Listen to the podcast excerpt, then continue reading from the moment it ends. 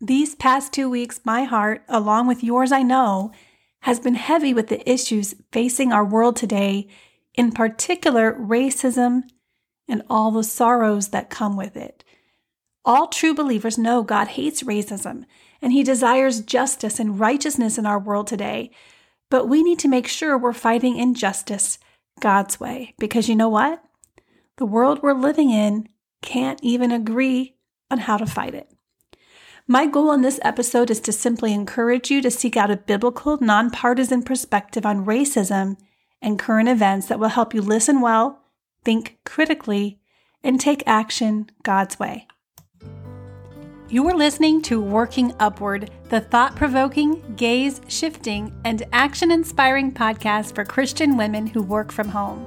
If you desire to keep looking upward to Christ in your work and beyond, you're in the right place. I'm your host, Kristen Eifel from workingupward.com.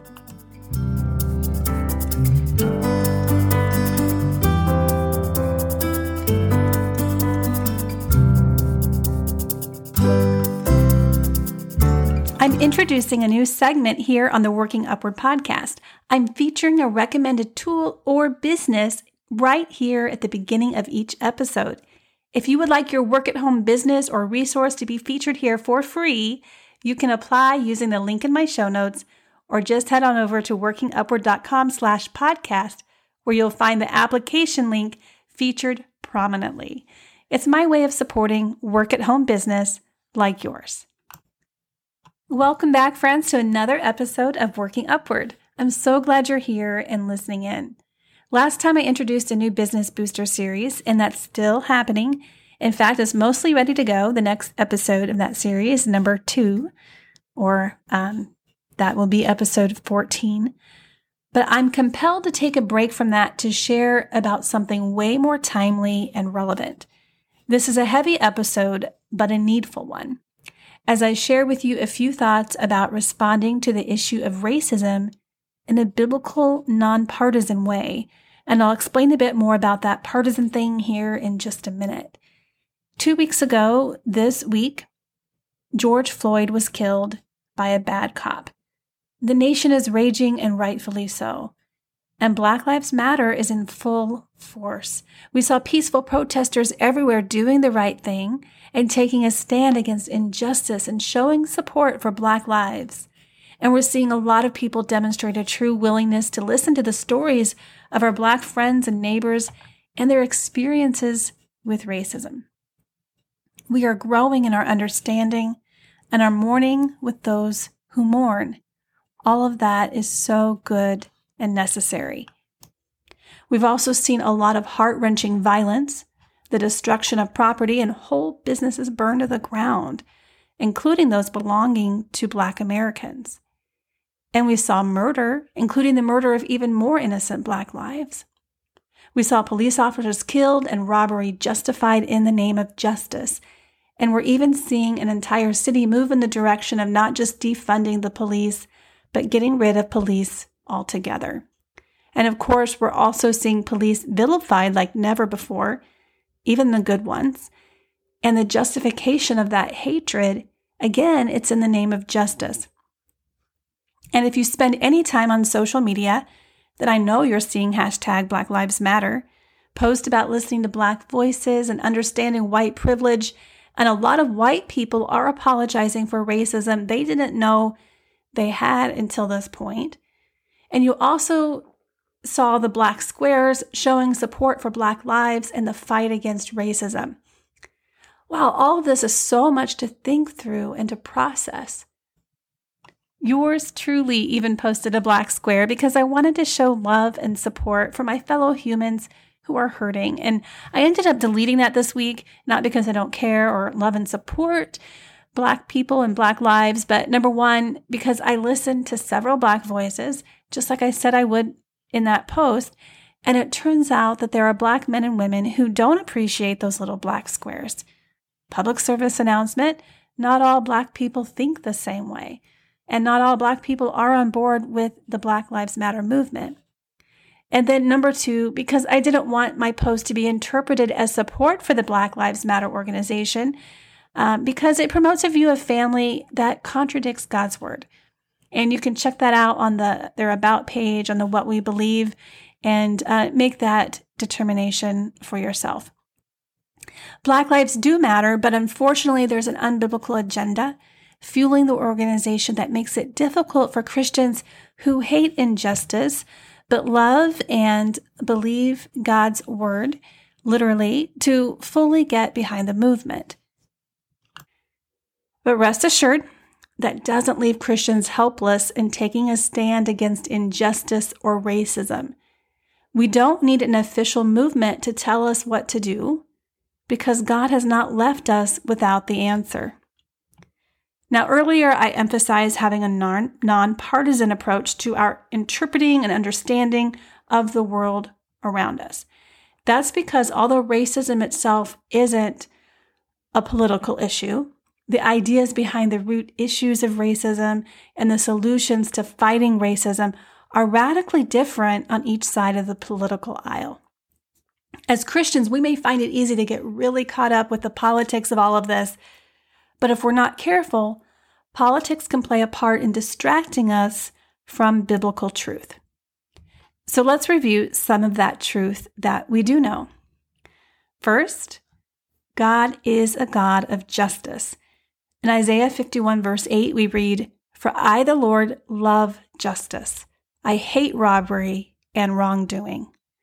Micah 6 8 tells us, He has shown you, O mortal, what is good. And what does the Lord require of you? To act justly, and to love mercy, and to walk humbly with your God. And then Hebrews 1 8 says, But about the Son, he says, Your throne, O God, will last forever and ever. A scepter of justice will be the scepter of your kingdom. And there's way more where that came from. In your search to understand more about racism, I encourage you also to do a biblical study of justice. That's going to help you so much as you filter news events and the message we're hearing all around us. And I'll include a recommended resource for that in the show notes. The second truth I want to remind you of is that God commands us to be compassionate and to defend the oppressed. Isaiah 117 says, Learn to do right, seek justice, defend the oppressed, take up the cause of the fatherless, plead the case of the widow. Leviticus 19:15 Do not pervert justice. Do not show partiality to the poor or favoritism to the great, but judge your neighbor fairly. And there's a lot more, again, where that came from. The third truth God is love, so he defines what love is, not anyone else. Here's how he tells us to love in 1 John 3:18. Little children, let us not love in word or talk, but in deed and truth. I think we can all agree that love is at the heart of our fight against racism and the injustices in the world but we need to remember what love actually looks like God's way. We're not just supposed to talk about love, we're supposed to love in our deeds and, wait for it, truth. There are so many lies going around now and narratives that are missing the mark or pushing a specific agenda, telling people, including well meaning, compassionate Christians, to read and immerse themselves in bad theology in the name of fighting racism we need God's truth now more than ever. And the last truth here I want to talk about is we discern God's truth through His Word. Let's talk counterfeit money here for a second. Would you agree that the more we know about the real bill, the more we'll recognize the counterfeit one? Absolutely. The same holds true when it comes to truth and lies. The more we know the real truth, the more we're going to recognize the lies. God's word is the real truth we need to examine and immerse ourselves in. Jesus, when praying to the Father, said, Sanctify them in the truth. Your word is truth. That's John 17, 17. How clear is that? And there's more where that comes from. Again, I'm just skimming the top here. So then, alongside our study of God's Word, what should we actually do? The mainstream narrative is that we're supposed to listen and learn all we can about racism and the Black person's experience with racism so we can recognize our white privilege and then we need to speak up and take action. If not, we're complicit in the racism. There's a popular list of specific actions going around that includes reading a lot of books and watching movies, many of which are funded by liberal organizations, and several are written from agnostic viewpoints. Christian, there's Christians, there's another way, a nonpartisan way. It's a better way. Okay. let me explain. Let me go through step by step. Um, number one, first, pray for wisdom.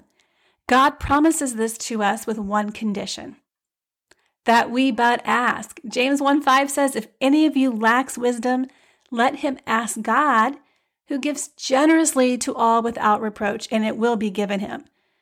How, I mean, how clear can you be? All we have to do is ask, and not only is God going to give it to us, he's going to give it to us generously.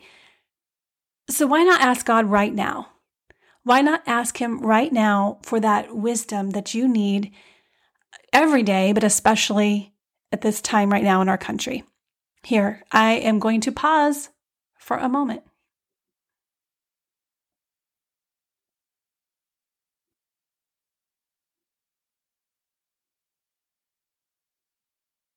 And friends, we definitely want God's wisdom and not earthly wisdom. Listen to this from James 3. Who is wise and understanding among you? By his good conduct, let him show his works in the meekness of wisdom. But if you have bitter jealousy and selfish ambition in your hearts, do not boast and be false to the truth. This is not the wisdom that comes from above, but is earthly, unspiritual, demonic. For where jealousy and selfish ambition exist, there will be disorder in every vile practice. But the wisdom from above is first pure, then peaceable, gentle, open to reason, full of mercy and good fruits, impartial and sincere. And a harvest of righteousness is sown in peace by those who make peace. Let me read that last part again. But the wisdom from above is first pure, then peaceable, gentle, open to reason, full of mercy and good fruits, impartial and sincere. And a harvest of righteousness is sown in peace by those who make peace. We're seeing the opposite of this all over the place today, aren't we? We need God's wisdom, not earthly wisdom.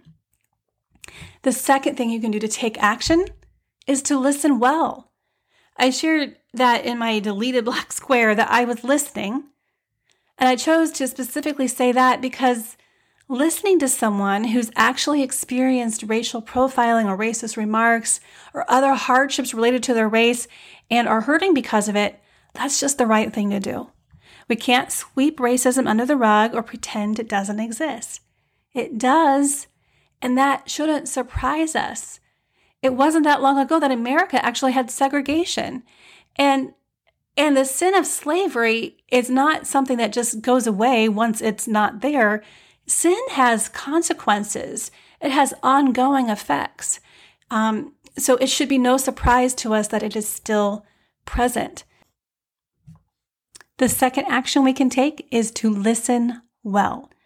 I shared in my deleted black square that I was listening, and I chose to specifically say that because listening to someone who has actually experienced racial profiling or racist remarks or other hardships related to their race, that's just the right thing to do. We can't sweep racism under the rug or pretend it doesn't exist. It does, and that shouldn't surprise us slavery was sin and it doesn't go away just because it stops. There's consequences of sin. And it wasn't that long ago that America actually had segregation. It doesn't just go away. Racist attitudes and thoughts get passed down from one generation to another. Now, we've come a long way in a lot of areas, but that doesn't give us any excuse not to believe that racism still exists. If a black person shares their story, they deserve to be heard. And the Bible has a lot to say about listening. Know this, my beloved brothers, that every person be quick to hear, slow to speak, slow to anger. James 1 9. Philippians 2 4, let each of you look not only to his own interest, but also to the interests of others. Don't turn a blind eye. Proverbs 18 13, if one gives an answer before he hears, it is his folly and shame. And then Proverbs 18 15, an intelligent heart acquires knowledge, and the ear of the wise seeks knowledge. It's so easy to think we know the answers, but if we start speaking before we really understand where someone else is coming from, especially someone who is hurt, that's a problem. Listening well is loving well and really does help us become aware of things we need to be aware of, even sin in our own heart, especially sin in our own heart. The third thing that we can do is to think critically. Be very careful in your thinking. Be quick to love God's way and to fight injustice and racism His way, but be wary of the bandwagon rolling by telling you to jump on and follow their orders. God has given you His orders. The Black Lives Matter message is telling you to listen to Black voices. So does God. But He says, listen with compassion and discernment. The Black Lives Matter message is to speak up. Don't stay silent. Well, God tells us to do that too, but He says to speak the truth in love. We need to discern the truth before we attempt to speak the truth or respond to what we're hearing. The hashtag Black Lives Matter message is to take action by checking your white privilege, defunding the police. Some are saying to even dismantle the police entirely, and to donate to organizations that clearly have an anti-biblical agenda. All you have to do is look at look at their website. The Bible tells us to take action in other ways. Now, if this is coming across as maybe a little too critical or skeptical, let me remind you of the times we're living in. Here's what Jesus says about Satan in John 8. He was a murderer from the beginning and does not stand in the truth because there's no truth in him. When he lies, he speaks out of his own character, for he is a liar and the father of lies. We are living in a time of incredible deception.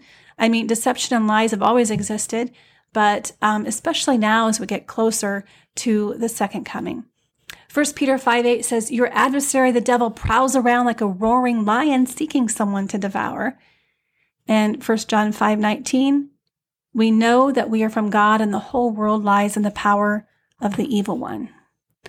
Uh, we, we shouldn't, by default, trust everything around us. We need to be wary. We need to be on guard.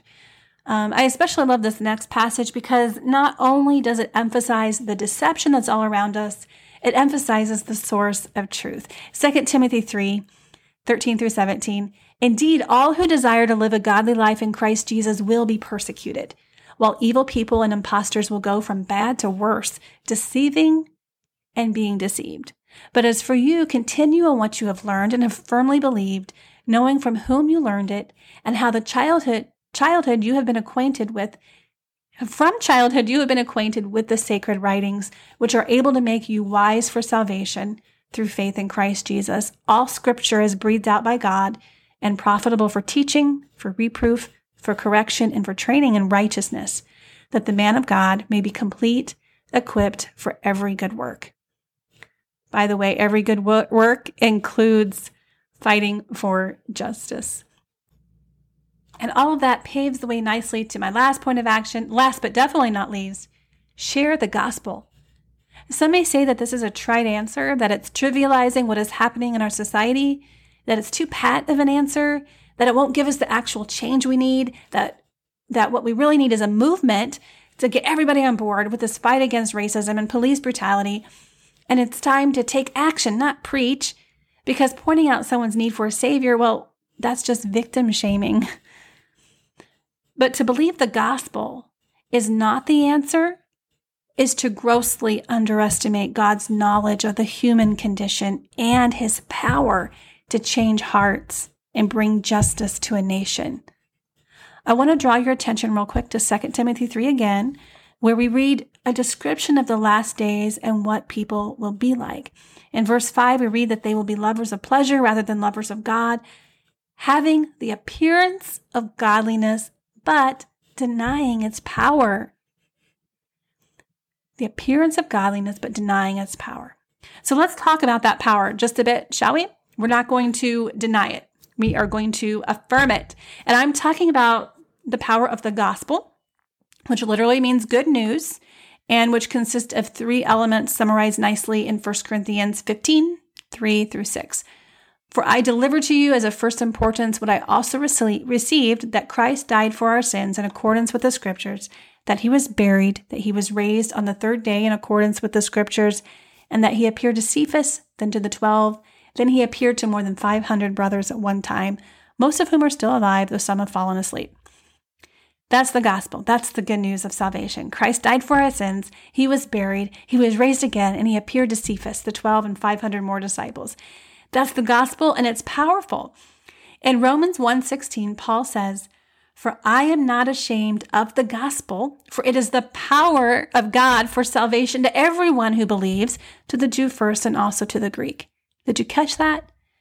The gospel is the power of God for salvation to everyone who believes. And in Paul's day, the big divide was between the Jews and the Greeks or the Gentiles. And today there's, of course, a racial divide. But make no mistake, the gospel is power and it's for everyone. And what happens after someone believes the gospel and receives salvation?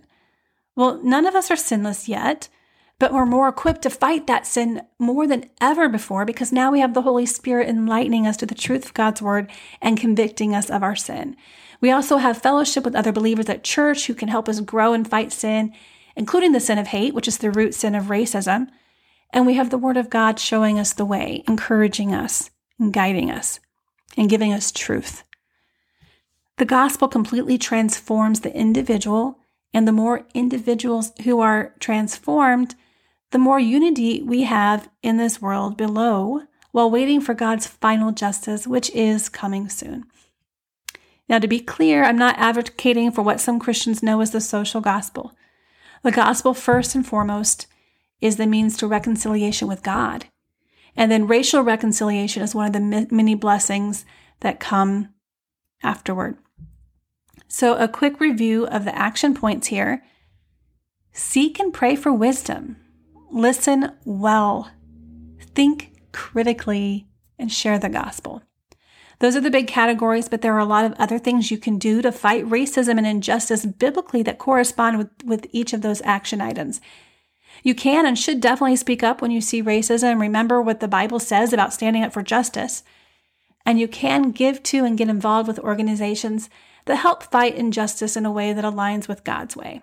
It doesn't necessarily need to be a Christian group or organization, just not anti Christian, if you know what I'm saying.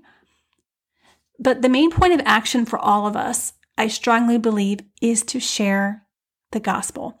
It's always been the primary need of man, not just right now. And I know sharing isn't always easy. I'm still praying about ways I can do this. I have another hobby website, social media um, account called Hymns Illustrated, and I share hymn quotes on social media along with a hymn of the month to my email subscriber list because there's so much encouragement and truth found in our hymn books. So I plan to share way more hymns specifically about the gospel, but I know there's way more I can do than that. Working from home makes it harder to meet people, but there's that Starbucks barista or the cashier or, well, anybody you see when you're out and about. Let's you and me pray for more, more opportunities when we're out and about, as well as in the online space, since I know we're all here a lot because of our work. People need the Lord. All right, your mission, should you choose to accept it, is this go to my show notes and read, watch, and note the incredibly helpful resources I share there. These have all helped me a lot in my understanding, and these are good supplements to your Bible reading as you move toward a biblical understanding of racism and serious social issues we're facing today. Thanks for listening to Working Upward. You can check out the show notes and all links mentioned in this episode at workingupward.com, or even better, become a podcast insider. It's absolutely free, and you'll get episode related resources delivered straight to your inbox. WorkingUpward.com will take you directly to that sign up link. Until next time, keep looking up.